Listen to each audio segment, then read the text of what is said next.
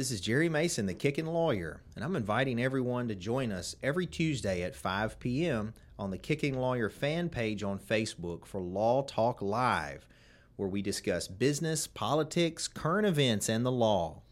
If you miss the live version, you can watch the playback on YouTube or listen on your favorite podcast platform.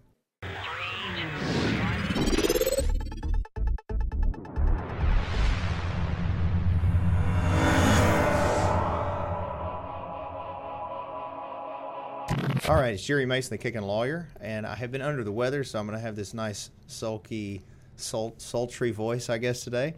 As always, I want to welcome you to another Law Talk, and don't forget to like, follow, subscribe to us on all platforms on Spotify, YouTube, Apple Podcast, Google Podcast, uh, Instagram, TikTok, all those kind of things. You can check us out. We'd appreciate it. Also, if you haven't already, download Inside My Head. It's free.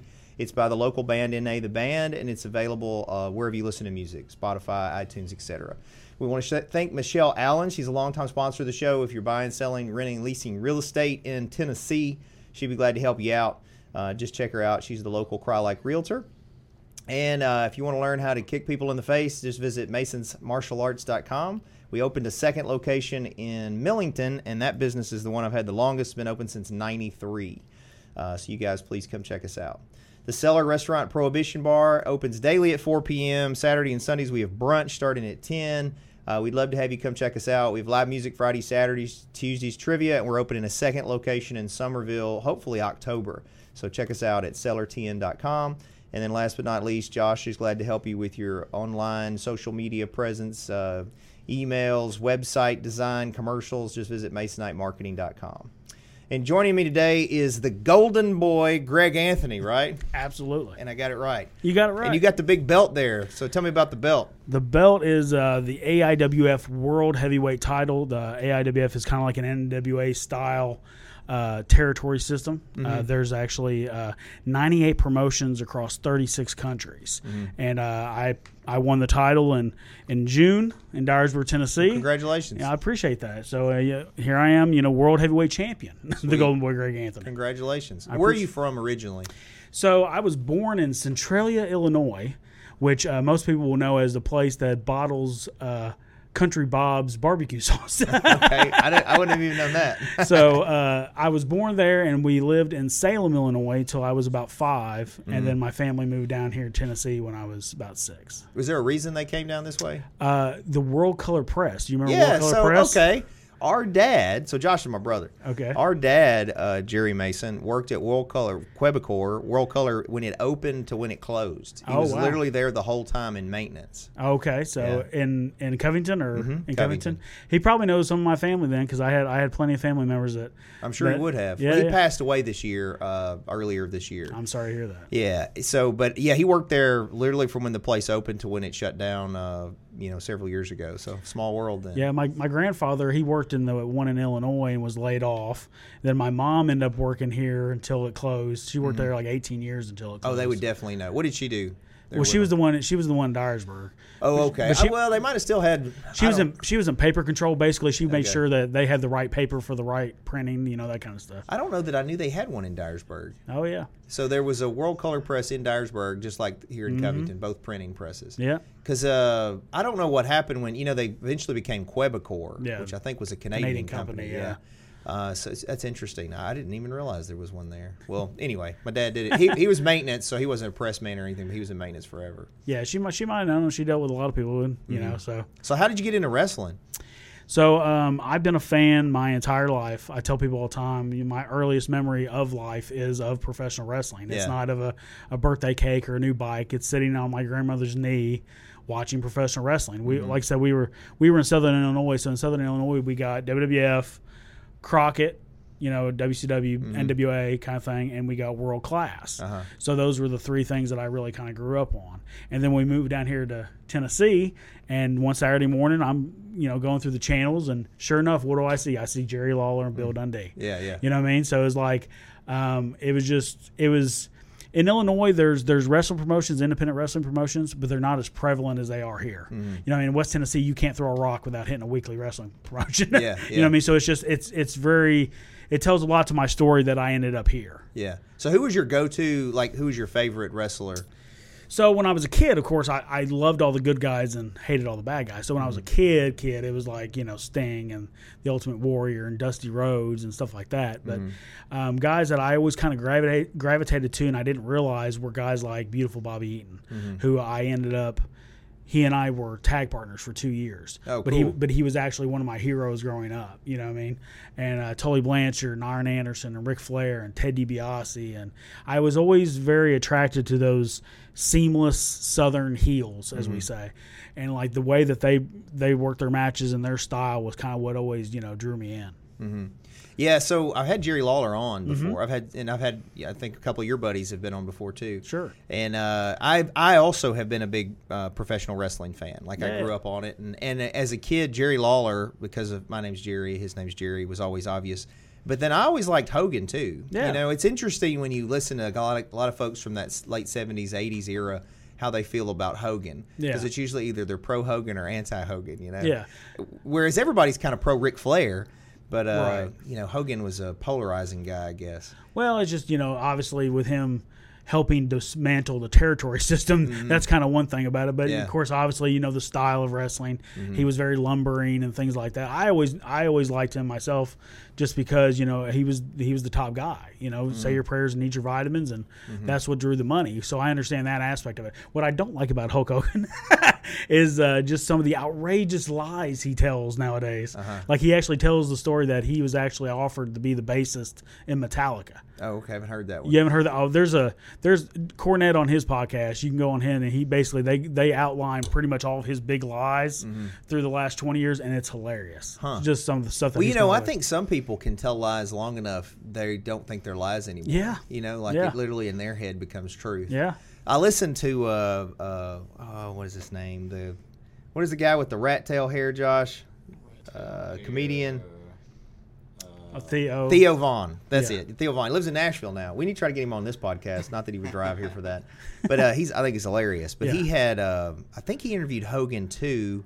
And then he in, interviewed, yeah, he did interview Hogan, and then he interviewed Ric Flair. Right. Flair before the Flair one was awesome. I don't know if you've seen it, but I they haven't seen it. they were like hanging out, laughing, and apparently Ric Flair is still pretty crazy, still Oh, yeah. partying and wild. Yeah, he had, he had that scare where he was in. The, he almost died. Yeah. and he went straight for a little bit, Yeah. and then he just went right back. Man, he's he's going he's gonna he's gonna run it until the wheels fall off. Yeah. So I, we and I mentioned I have known of you in the, the Yeah. circuits around here. I haven't actually gotten to see you see you wrestle. Um, obviously, you're good if you're holding the title. But what style of wrestling would you say you do? I, I'm very old school. You know what I mean? Like I, I believe that professional wrestling, uh, that 70s, 80s style, Mm-hmm. that that's the peak for me. You know what I mean? I think everything has its peak, and I think professional wrestling kind of hit that peak there. Mm-hmm. You can talk about money, you can talk about television ratings, all that kind of stuff. But as far as being split between an entertainment and a sport and what they were producing in ring, I don't think there was anything better than that time period. Mm-hmm. Is so, so that's always what I try to emulate. And see again, going back to sort of that time, I'm curious because I do watch a lot, I, and I tend to watch like 70s, 80s old matches. I tell you what I enjoy about them, and I said this I think when we had Bam Bam on was I like the marketing. There's a lot of salesmanship that goes into wrestling, and I'm not even talking about the actual performance in the ring. It's been able to hype a match and sell your character or whatever the, the, the storyline. And so I think a lot of people can learn from. Like I love watching Ric Flair, like Yeah. the way he you know builds it up. There's some that are just really good. Even like if you put like when Hogan and Macho Man were together, you know, and Mm-hmm. they played off each other as a. I can't remember what the name of it, something Maniacs or whatever it was. But anyway, Mega that- Powers. uh, something like that, Hulkamaniacs or wha- whatever he called them. They uh they did really well playing off each other, Yeah. you know, and, and, and really building the match. So my point is like I really enjoy. My wife makes fun of me because they'll be laying there at night and I'm watching these oiled up grown men, you Right, know, right. arguing with each other. Uh, but I think there's lessons that you can take from it. Absolutely. So matches that stick out to you. Uh, so I, I'd say there's two matches that I can you can credit and or blame for me to be in professional wrestling, Uh-huh. and one is Ricky uh, Ric Flair versus Ricky Steamboat, Uh-huh. two out of three falls from New Orleans, because that was the, I was I think seven years old, and that was the first time I, I got through watching a match and I went, okay, I, I've got to be a wrestler now Yeah, because yeah. I've got to do that. You know, the second match was when I was um, I was older. I was probably 16, 17 years old, and uh, Mankind and Undertaker Hell in a Cell. And it wasn't because I wanted to get thrown off a twenty foot structure. Yeah. it was just because I you saw how much Mick Foley loved professional wrestling Mm-hmm. to do that, right? And I, if I knew I was going to be in professional wrestling, then I'd had to love it as much as Mick Foley loved it. Yeah. you know. So those are the two matches that kind of always kind of stuck out to me. Now I know Dyersburg has a pretty big wrestling circuit, right? Yeah, and that's what you know. Pro Wrestling Mid South, the the company that I'm a part of, um, we do uh, events every Thursday night in Jackson. We do every Friday night in Ripley, and we do every Saturday night in Dyersburg. So Pro Wrestling Mid South runs three weekly events, and to my knowledge, I don't think there's anyone else in professional wrestling that's doing that kind of stuff. No, no. And you guys? And this is a question because I was a promoter for mixed martial arts Yeah, events, and early on. When I started doing it, the first one was in like 03 or 04. And so MMA wasn't like it is now. Like Mm-hmm. It wasn't like everybody did it. Yeah. And I was one of the only guys in the area that was actively doing it. And when I would go, I was fighting. And when I would go fight on a card in like Memphis or something, there would be these smokers, they called them. Mm-hmm. And it would be like you didn't know who you were fighting. It was very unprofessional. There'd be maybe a wrestling ring for us to be in that, that had some give where we needed to push off to kick and it just wasn't stable. Right. Anyway, so I developed my own organization. It's called the High Octane Fighting Championship. Yeah. And so the matter of fact, there's a glove from it, High Oh, Octane wow. Fighting Championship. Anyway, what I'm getting at is as a promoter, so I had a few things to figure out. So the cage thing was kind of new still, and I thought that I had to buy a, a ring or a cage. So I had a custom fabricated ring because I thought at the time if the MMA thing fell off, I could always rent it to boxing, wrestling, kickboxing. Right. So we got a ring. Here's the point I'm getting at. So we started doing shows, and doing shows like that's hard. Like when you do Mm-hmm. that many, there's a lot of setup. You got to have the the card made. You got to keep it interesting. Well, at the time, we had very limited MMA fighters. Yeah. Very limited. Everybody was either a kickboxer or just a karate guy. They didn't do MMA. So, so I had an, another system that I developed to sort of help try to build that up. I was teaching these uh, M- these karate schools how to create an MMA fighter. But the long and short of what I'm getting at is this. I was having trouble filling the cards. So on a couple of cards, what I did is have professional wrestlers. So one vividly that I remember is I managed to get a hold of uh, Bill Dundee, and uh, he I had never dealt with uh, professional wrestlers like that before. And I was like you had mentioned, I watched him wrestle, so it was like a kid having an Yeah. idol come in, you know. And uh, so he he comes, we get we get in touch with his people. He comes down, and he was going to wrestle Brian Collins. you familiar with him? In the in the eighties nineties, he was flying Brian Collins, and he was kind of a heel that they would have come in Oh. Yeah, on yeah. the USWA Yeah, uh, yeah. down there. So Brian was kind of a local guy I knew, and they were going to wrestle. Anyway, I was the referee, and so I got to in experience like them doing a match Mm-hmm. right there. It was very interesting, uh, very entertaining the way they did, and he even in, ended up incorporating me. I've told this before, but one of my other coaches of another MMA team, sort of to make fun of it, threw a chair in the ring.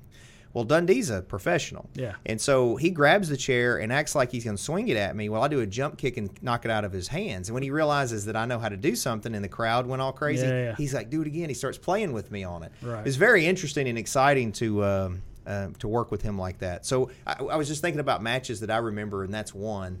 But you know, I've always thought that instead of it being, some people view MMA and kickboxing and stuff as a competitor to professional wrestling, but I think they they can learn from each other. I think it's good yeah. things for both. Absolutely. Our, our job as professional wrestlers is to make it as believable as possible, Mm-hmm. to have suspension of disbelief.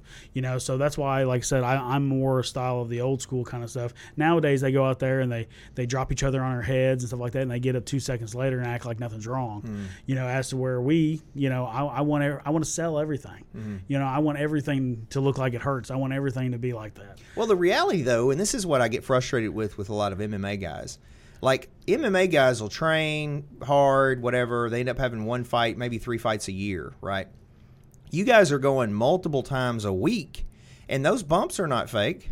Like you're taking legit hits, and you can look at even a lot of the, the current professional wrestlers that have all these ailments and disabilities because your body's just not designed to take that. Even when it's uh, you learn to fall properly, there's still impact. Yeah. And so I've always had tons of respect for professional wrestlers. I think it's uh, in the MMA community. I think is often underappreciated. Yeah, I understand the MMA community is trying to distance themselves from us because they don't mm-hmm. want to be phony, whatever they, mm-hmm. whatever adjective they want to use. But like you said, you know, I run a training school too, and like nine out of ten people that come try don't come back after the first day. Yeah. you know what I mean. And the bumps, like Tracy Smothers, who was a, a, guy that was really good to me when I was young and became my friend and things like that. You know, he always used to tell me one bump is like being in a twenty-five mile per hour car wreck. Yeah. You know what I mean? And think how many bumps you take over your career. We have a thing called the bump card. You mm-hmm. know what I mean? It's it's it's kind of a figment of our imagination, but it's kind of a real thing too. Like one day you're going to take your last bump. Your body mm-hmm. just can't handle it anymore. Yeah. And you don't know when that day is coming. So everyone's got a bump card. Yeah, that's true. That's true.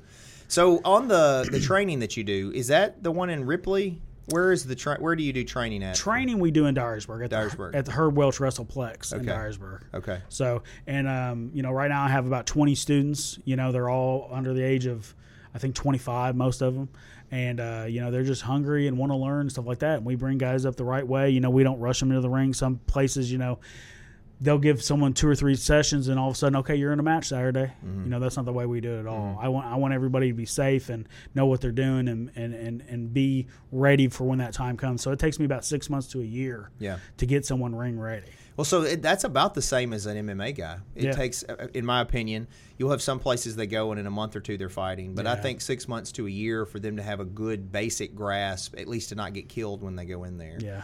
It's similar. And then even after the year passes, you know, I, they wrestle for us, and then I polish them out from there.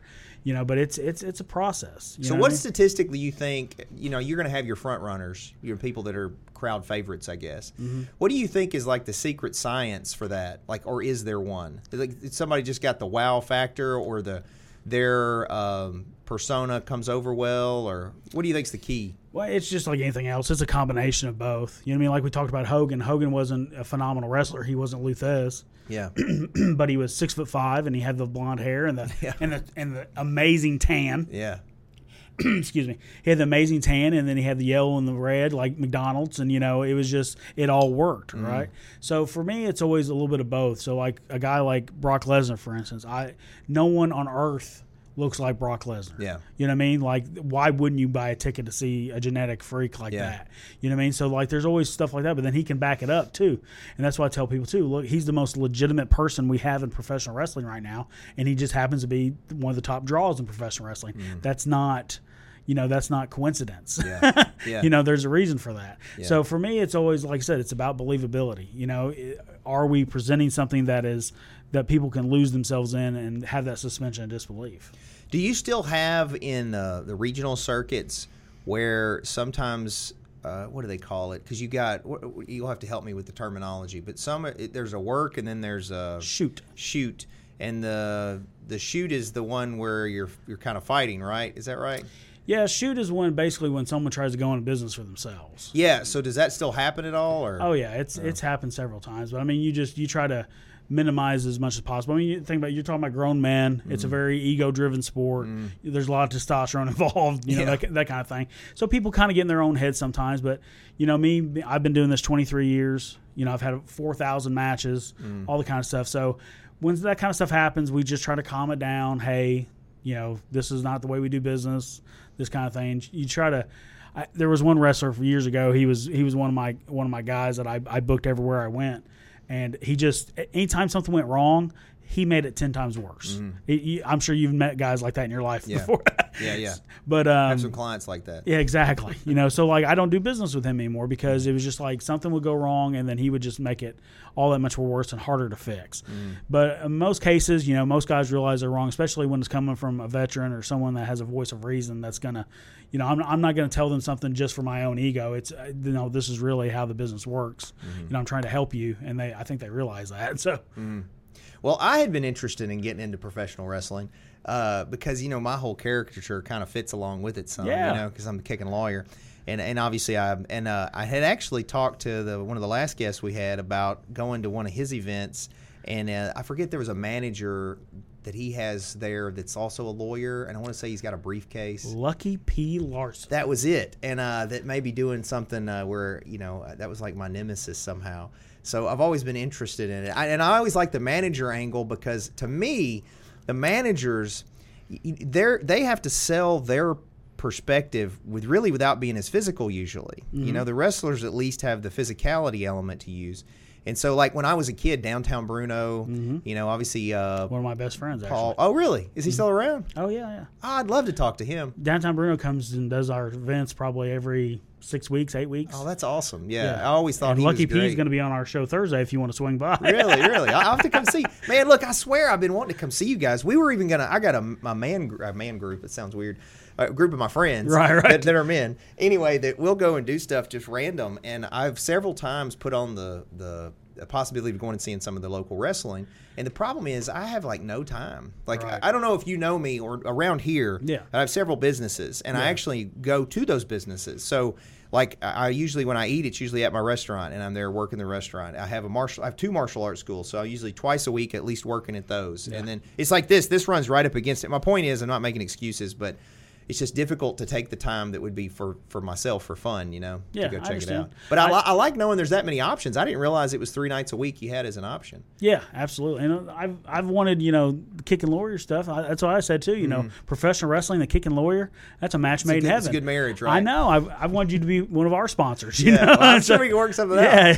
Yeah, I put that logo on just about anything.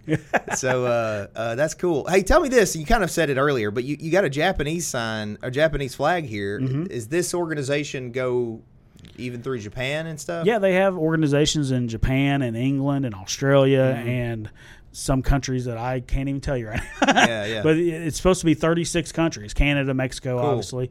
Uh, that's actually on the other. Here's Canada over here on the side. Mexico's on that side, I Yeah, think. cool. But like you know, it's um, yeah, it's it's a pretty big deal. Like I said, you know, the N- I was part of the NWA too, which was you know the National Wrestling Alliance. I mm-hmm. was a three-time NWA National Heavyweight Champion, and I always, you know, I had a couple shots at the world title, and you know, politics and things like that just kind of never mm. never panned out. And now Billy Corrigan owns it, and it's not really where the NWA before was an alliance of promoters. It's more like a one man garage band. Now he just kind of makes decisions, and it's like he has his little action figures that he's just playing with. You know, Yeah. so for me, I looked at the AIWF and I looked at it. like, Yeah, there's there's 98 promotions across 36 countries. Cool. You know, what I mean, I have an opportunity to be their world champion. So, and I, you know, I've got the resume to prove it. So let's go for it. You know what I mean? So, um, like I said, I won it in June, and I've been rocking and rolling ever since. So who else are, is involved in the promotion that people might could see, wrestlers or promoter wise? So, um, like, well, just the title history itself, like Buddy Landel was champion. I don't know if you know if you remember him or not, but like Damian Wayne has been champion. Chris Michaels, um, former AWA tag champion. Uh, I can't remember his name right now, but I mean, there's just been a ton, a ton of people. You know, I mean, there's promotions like I said. I think there's like 30 states that have this, you know, AIWF connection. There, there's not an actual promotion; it's just an alliance of promotion. I got you. I got you. So the more well, lo- you're governing body. more locally, specifically in your area here. Who are some other wrestlers either under your tutelage or that they may get to see if they come to events? Sure. Uh, the real foot saint Brandon Ray. He's 24 years old. He's 300 pounds, and he is a baby bull. And he is he is currently the uh, Pro Wrestling Mid South Unified Heavyweight Champion. And he he he moves for a 300 pound guy. He can move, and he hits harder than just about anyone I've ever been hit by. So that's one guy. Another guy is Peyton Pee Wee Pitts, who is uh, 175 pounds soaking wet, but he calls himself the superior athlete. and he uh, he is pound for pound one of the best guys out there because Yeah. you know he calls everybody a loser and makes sure he puts you know the L on his Yeah, yeah, forehead yeah. for it. Uh, we got a tag team called the Punishment Company, which is Thud Powell and David Jason Rose, and they're kind of like the Arn Anderson, Tully Blanchard Mm-hmm. of the Mid South. You know, what I mean, they're very technically savvy. Thud, you know, is what a name, right? Thud, right? Mm-hmm. Yeah. How many people you ever know named Thud in your life? Yeah. But that's because that's what it sounds like when he hits them. You know what I mean? So um, there's the other guys, and then we got young talent like the Yellow Jacket, and you know, just a host of other guys. Yeah. So uh, for some reason that made me think of the question I meant to ask earlier on the promotion end. So when you do these different uh, uh, events, where do you do them? Because that was an issue I had on promotions. And do you move the same ring around, or do you have multiple rings? How do you set so that up? I have multiple rings, Mm-hmm. right? So like Thursday night, uh, we're in um, 2970 Old Medina Road in Jackson, which is I 40 take exit 83 down there. It's the old Jackson Tennis Club, is what Mm-hmm. it is, right? So it's an old ten- it's a tennis arena, right? But we stay set up there, so. Every Thursday night. We just walk in and Ready we're to ready, go. ready to go. Friday night, same thing. There's a building, uh, uh, 207 South Washington Street in, in Ripley, that has held wrestling for 15 years. Yeah, it says Power Pro Power, Arena, Power right? Pro Arena, seen it, exactly. yeah. yeah, And that, you know, there's been there was so many companies that came in and out of there, they just couldn't make it work. But we've been there for seven years, Mm-hmm. so we've been there the longest, obviously, and done the best with it we can. So we're there every Friday night, and everything stays set up there. And then Mm-hmm. our home base really is where we started at was in Dyersburg at the Herb Welch Wrestleplex, which is right across the street from the skating rink on Mm-hmm. 1827 St. John and um, it's just an arena. We've got actually a Hall of Champions area in the front where we've inducted people into our Hall of Fame, Hall of Champions Yeah. thing, and then um, the arena itself. So everything just stays set up. You know what I mean? And we do we do spot shows like you're talking about, where you just come in and set up and Mm-hmm. tear down and leave. We're going to be wrestling at the um, the Tiptonville uh, Arts and Crafts Fair, Mm-hmm. September 30th. We're going to be there at noon. You know, outside. You know, for for all the fans to see. So that's going to be an interesting. Uh, Mm-hmm. Yeah, I've done it. I did a couple outside shows with the MMA promotion. Oh, yeah? and that was always unique. Oh yeah. because the elements. We Yeah. did one in Missouri that was uh, it was it, it was it was at like um, it was in like a parking lot really, and the guy had kind of gated it off, but it ended up getting so humid that between each round we had to go in and try to mop up the, the Yeah. humidity. It was just so sweaty, and you, you it was difficult to So you- function. Did on you have like a vinyl canvas? Yeah, yeah. mhm, That's yeah. those were always. It, it's it's bad either way. But like we we'd be in the middle of summer wrestling outside somewhere, Mm. and you take a bump, and it'd be you know 110 degrees on the mat. Yeah, yeah, yeah. Just you would sizzle when Yeah, you bump, you It's- and It's like, like- you'd have to try to get up. like and flipping then, an egg. Mm. Then of course when you're getting pinned, and the referee's trying to mess with you, and he's like one, two, and you're like, Come you- on, dude. yeah. yeah, that's funny. Yeah, so and then we had one where it rained on us, and uh, anyway, yeah, the, the outside stuff's always interesting. Are, are you affiliated with the ones that do? Because I know several of the wrestlers sometimes can go around to different areas, but we saw some wrestlers set up at the uh, uh, Metrop in Metropolis, Illinois, at the Superman celebration. Uh, no, but I'm, I'm, I think that's Casey Gold is who you're talking about. It's Maybe. Tennessee Championship Wrestling, maybe. Yeah, I'm not sure. Uh-huh. me and him are friends. You know, we have a working relationship, but we're not. That's good. So, as far as that on the promotion end, do, do you communicate with other promotions and say, "Hey, man, you know, why don't you have your guy come try our guy, or vice versa?" Do y'all do any of that anymore? Well, I know back in the day they did back before WWF. yeah. So here's here's the issue. The reason one of the main issue, reasons that I that we started our own promotion was because West Tennessee had a, huge problem with alcohol and drugs and pedophilia. In Mm. Really? in p- professional wrestling, and it was one of those things that I would go tell people at Walmart that I was a professional wrestler, and they would kind of snarl their nose at me and be like, "Oh, you do that?" Because it had that kind of reputation, and it always really bothered me that that's what it was because I love professional wrestling as much as I do. yeah, So our job was to clean up. So I've done a really good job at, as far as separating us from the rest. I got you. Like these are our guys. We're a, you know, a family-friendly Christian-based company. Mm-hmm. You know, what I mean, we have a ministry attached to our company. You know, what I mean, so we're trying to do something different than these other people are trying to do. So we we hold our wrestlers and their moral whatever to a higher standard. You know, we don't put up with any of the stuff that some of the other companies put up with. Yeah, well, I understand that. So I'm in uh, a, a martial arts organization that's Mm-hmm. sort of a governing body for my for that end of what I do. Yes. It's called GTMA, and it's similar. We had separated from another organization previously, and there are other, you know, like the thing. Of, I'm sure professional wrestling is similar to this. A lot of people will go to just say some karate school or jujitsu school, and there's a guy in there claiming that he's the instructor but nobody knows to check if they are or aren't. They don't know how to look at credentials or what their background is. Are they legit? None of that kind of stuff. Most normal people don't. You know, Mm-hmm. Once you're in the know, you can know. My point is, so yeah, I think it. I think that's good. It's important to have certain standards, and I understand sometimes having to separate from a pack because of that. Uh, That's difference. That's Yeah. stigma. Yeah. I mean, it was just hurting business overall, and like like I said, we're the only one before Pro Wrestling Mid South. There was nobody that was pushing family friendly Mm. professional wrestling. It was all cussing and drinking and Mm-hmm. you know flipping people off and you know crotch chops and things like that. And don't get me wrong. When I was 18 years old and the Attitude Era was running wild, I love that stuff. Yeah. You know what I mean? But I'm 42 years old now. I'm, I'm a father. I'm a Christian. You know, Mm-hmm. I just have a different set of beliefs now than I did, you know, 25 years ago. Yeah. So we try to uh, adhere to that as much as possible. I see. Well, if people want information on your programming or like how to get a hold of you or sponsorships, where do they go to look for all that? So the the easiest way, obviously, is Greg Anthony on Facebook, but also Pro Wrestling Mid South on Facebook. Um, the um, you know we have our own Instagram and YouTubes and stuff like that. Everyone can check out. Uh, main thing is, you know, we also, you know, Genesis thirty two twenty four is our ministry. You know, we hold services every Sunday night at six at my building in Dyersburg. You know, and that's like I said, that's attached with us because you know I had, you know, I had major heart surgery in 2017, and I'm only, you know, like I said, I'm 42 now, so I was 35 at the time Mm. when all that happened, and uh, it was just an eye opening experience. So I mean.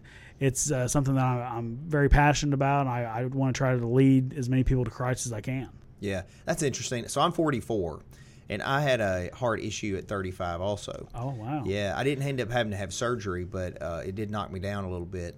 And so it, I, I'm actually going to the cardiologist tomorrow. Oh, I went today. I've got a heart monitor on right now. do? Yeah, I have to do that once a year so they to Yeah. make sure everything's okay. But yeah, basically, I was um, I was born with no right arteries, Hmm. and no one knew.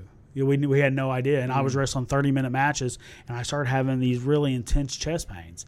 And at thirty five years old, you don't think Hmm. Yeah. you have a heart issue. I'm thinking, oh, it's blood pressure, it's yeah. it's this, it's that, it could be anything. So I would wrestle for a little bit, and then my chest would start hurting, and I would just kind of grab a hold and hold that for a little bit and let it ease off. And when it, when it eased off, I'd start wrestling again. I did that for months. Yeah. And then uh, I was on my way to a show one night, and my cardiologist, uh, we had done a scan on my heart, and uh, he called me and said, "Don't wrestle." He said, "You know, you have uh, two 70% blockages in your heart, and you have a 90% blockage in your widowmaker." Man. and I was wrestling 30 minutes, and I was a breath away from heart attack. They, no one could believe I was wrestling number one, and then also being 35 and all the stuff we found out later. Mm. But you know, basically what happened was they went in and they um, they gave me open heart surgery without giving me open heart surgery. Is Mm. what they told me. Basically, they they stented me. Uh, but they didn't crack me open because they, they saw how much I love professional wrestling, and they were afraid if they if they cracked me open, and I was out of professional wrestling for a year, then I would be depressed, and you know there ain't no telling what would happen to my health from there on out. So Yeah. they made a conscious effort to do the best they could. So they went in through my groin, went in and cleared everything, angioplasted everything out, and then stented me, and then here I am. Yeah. How long were you down from that?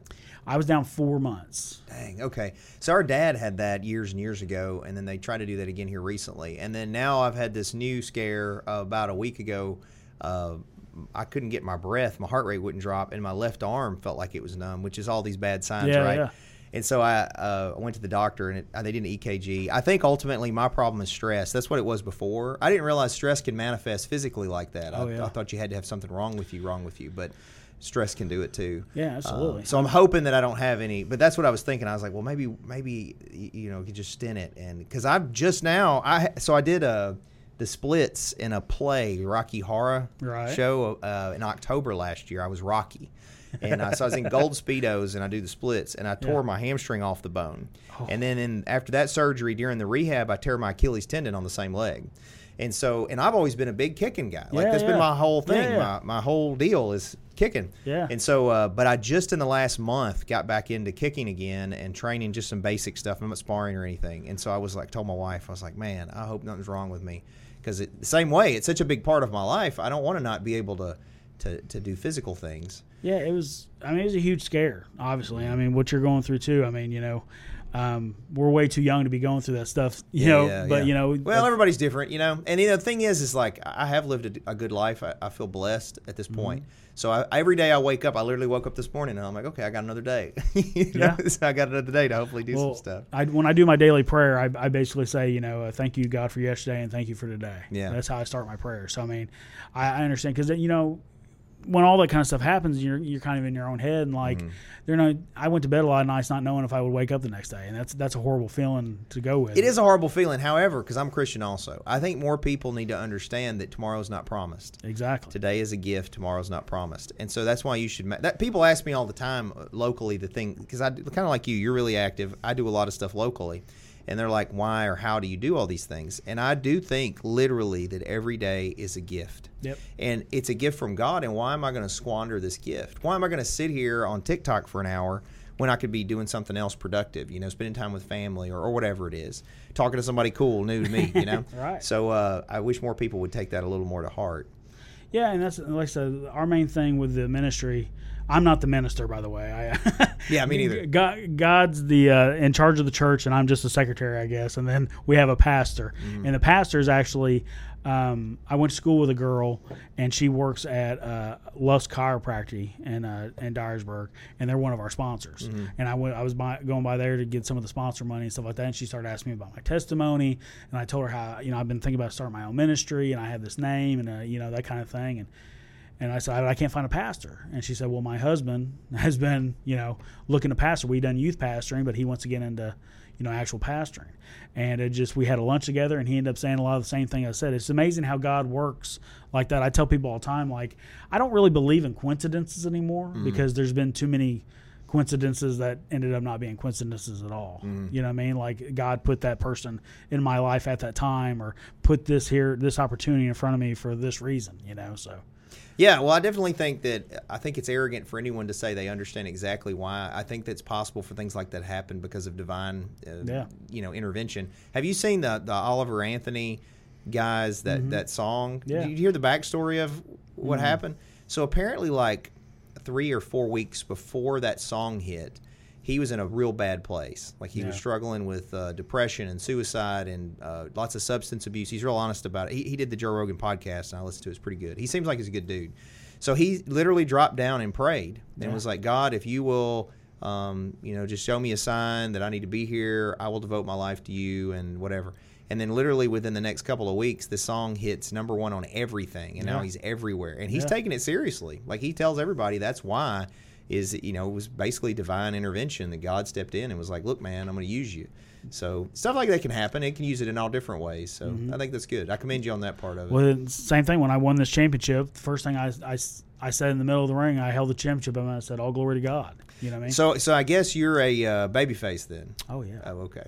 I was- said, "Look at my face." So. I was heeled for 15 years of my Uh-huh. career, and uh, and I, when I flipped babyface, so now I'm I'm Mister. Uh, Tracy Smothers actually used to call me Dusty Lawler Uh-huh. because he said I was the last territory babyface, so he was liking me to Dusty Rhodes yeah, and Jerry yeah, Lawler. Yeah, So I always kind of take that with me too. yeah. So I asked Jerry Lawler this: Which is your preference, baby face or heel? Now babyface, Okay. because like I said, I do so much with the ministry and I do so much in the community and things like that. Mm-hmm. It would be almost impossible for me to be heel in Dyersburg. Now, when I go to Arkansas or I go to California or if I go here or go there, maybe you Mm-hmm. Yeah, know yeah. that kind of thing. Yeah. And it was fun while it lasted, but I, I, I really do enjoy being babyface now. Nice, nice. What did Lawler say?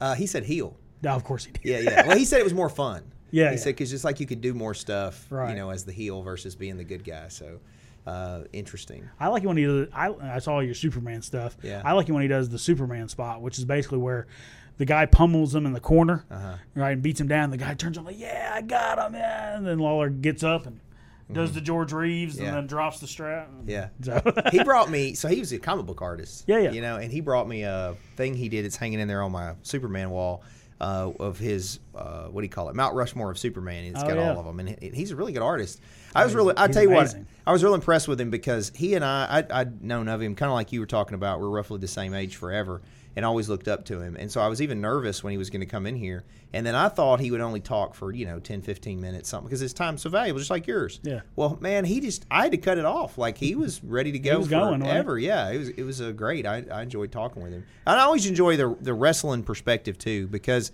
you know it's like i said i don't mean to keep talking about sales but on the business end Yeah. there's so many things correlations that a business person can get from what people do in professional wrestling. Yeah. you got to be a good speaker you got to be able to sell uh, your whatever your storyline is and sell your position i mean it's there's a lot to it that i think is is is uh, correlates yeah, and that's and you know we talk about professional wrestling now, like Kevin Owens, for instance. Mm-hmm. Like I've never really been a big fan of him because.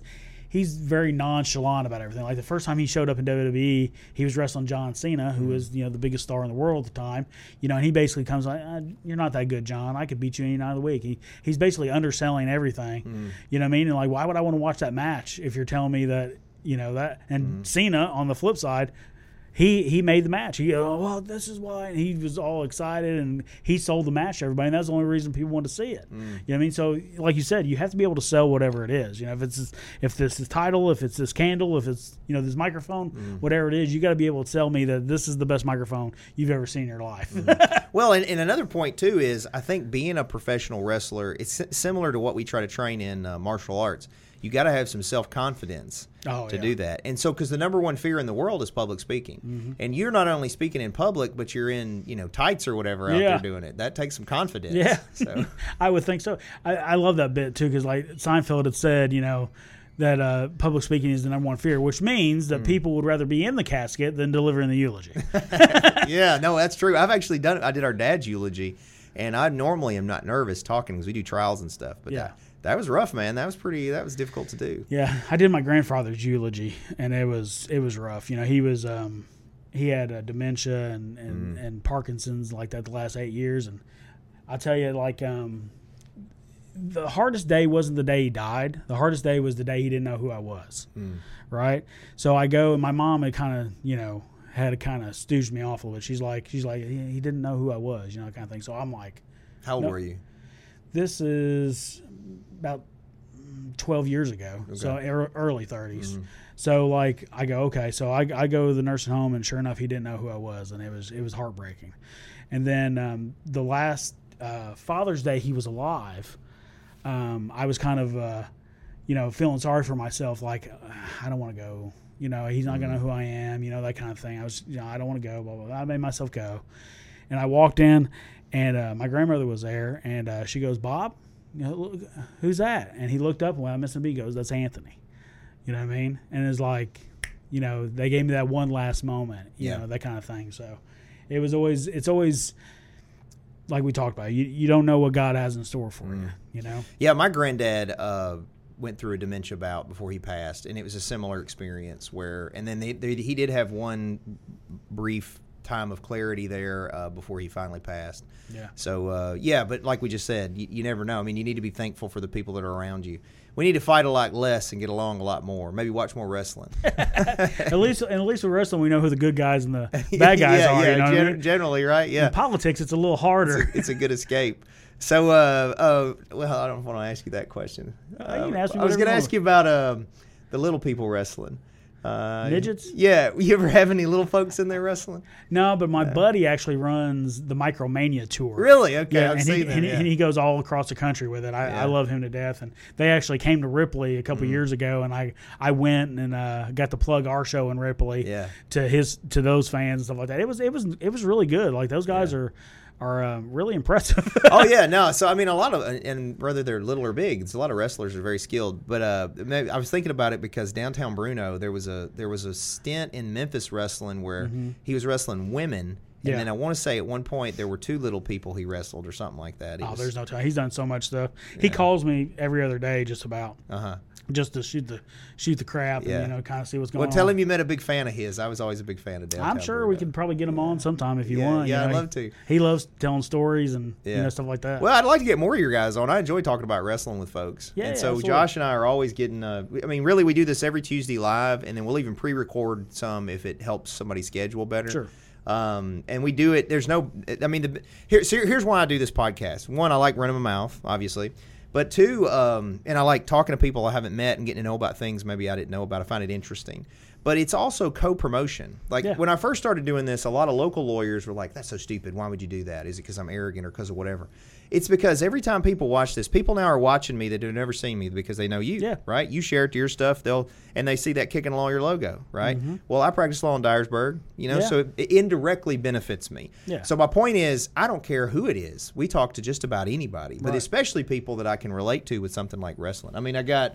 I got to get your figure up here. I got Hogan's. and I, got, Right. I got Lawler's back here. Yeah. And uh, I got my little mini belt over there. I'll have to I'll have to send you a picture of my collection sometime. It's it, it can rival your your Superman. Is that right? Yeah. Well, so I'm a Superman guy, obviously, but so you got a lot of wrestling stuff. Oh man, I got tons of wrestling stuff. I've got I've got a program from 1948 that has the original NWA World's Champion on it. Oh, cool. You know what I mean? I've got yeah, I got a program from the day I was born, June fifth, nineteen eighty one. That was like Nice. that's one of my favorite things, just because. Yeah, yeah. You know, what I mean, personal to you. Mm-hmm. Personal to me. Another thing that's personal to me is my my grandmother. Me and her are the only wrestling fans in our family. Mm-hmm. She's pretty much the reason that I'm that I'm a professional wrestling fan. So when she was a kid, she loved wrestling too, and she actually kept a little black notebook where she wrote down results of oh, what really? she. So I have that black notebook. Oh, that's cool, So too. that's pretty cool too. She's she actually comes to most of our shows. Well, definitely our Dyersburg shows, and she's known as the Golden Granny. I like it. I So like so it. everybody, uh, more people. Yeah. I think I, I think at this point more people know the Golden. Golden Granny than they know me, which is kind of sad in a way, but that's okay. Yeah, so uh, my grandparents were big wrestling fans, Oh, and my granddad was one of the old school guys. If you told him it was fake, you were getting punched. Yeah. you know it was legit. Yeah. and uh, I, my mother was a big fan. I remember in the '80s, I got jealous, sort of, for my dad because it, the, it used to be up the street here called Rollies. It was a roller skating rink Mm-hmm. Yeah, here yeah. in uh, Covington, and the fabulous ones came.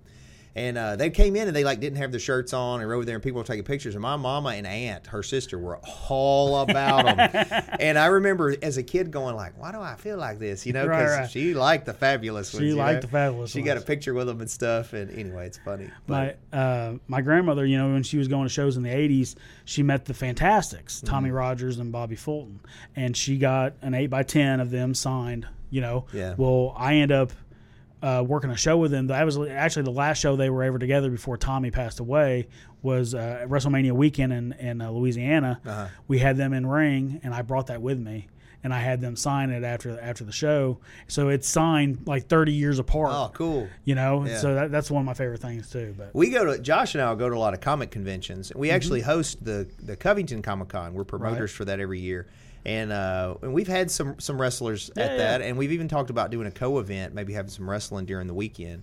Um, uh, but, but what I was going to say is we'll go and to some of the bigger ones, and you'll see. I mean, you see all kinds of wrestlers. Like I saw Sergeant Slaughter at the Nashville Comic Con, and it's just interesting to still see those guys that you've looked up to. You know, because he had a GI Joe figure. I remember when I, I want little. that GI Joe figure too. By Yeah, the way. I have it somewhere. I wish you I had brought it. I have the. I bought the original Sergeant Slaughter, and I don't you? have the accessories, but somewhere I have the figure. yeah, I re- that's one of the on my t- uh, wish list. Is I, I well, really if I can find it, I'll just give it to you. really, yeah, more. I mean, not that it doesn't mean anything to me, but I think it would mean more to you. yeah, than- I, I appreciate Yeah, that. That's yeah. that's amazing. We actually hold the. Um, I was telling him I do the uh, the Mid South Mini Con in Dyersburg. Okay. Which is you know just just a very small one, and then Yeah. my buddy Alvin Minnick does the Dyersburg Comic Con. Yeah. So like we kind of co promote kind of those together. So Yeah. like. Um, it's I love the Comic Con stuff. I'm a big you know pop culture fan, like Mm-hmm. anyone else is. Movies, music, you know that kind of thing.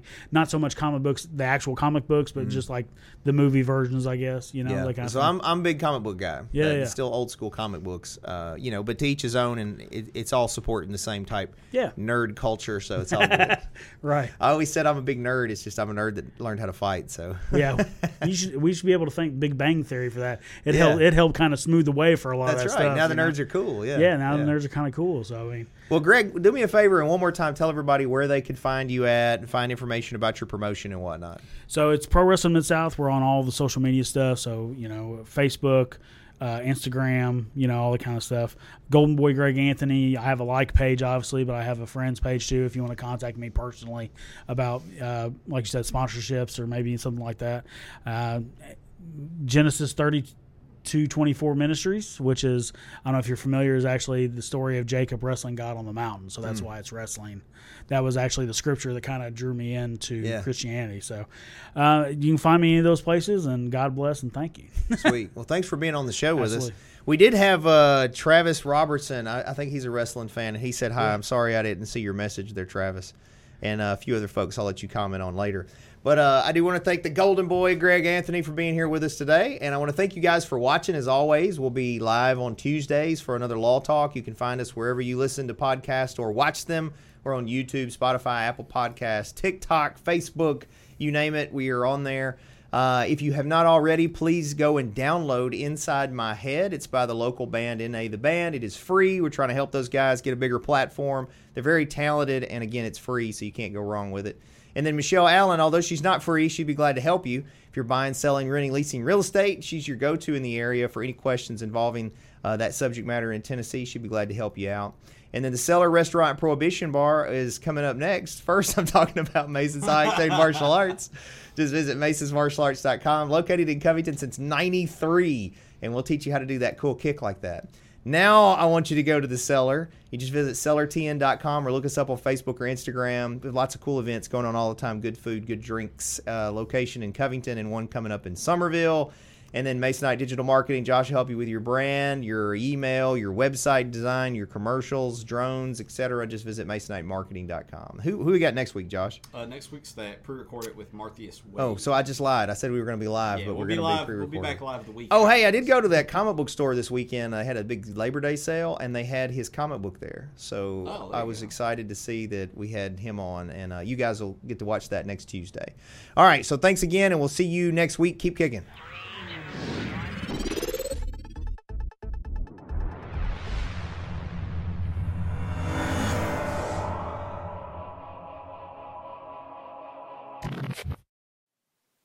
Thanks for watching, guys. Just remember that this is not legal advice or investment advice or business advice. This is for fun and entertainment purposes only.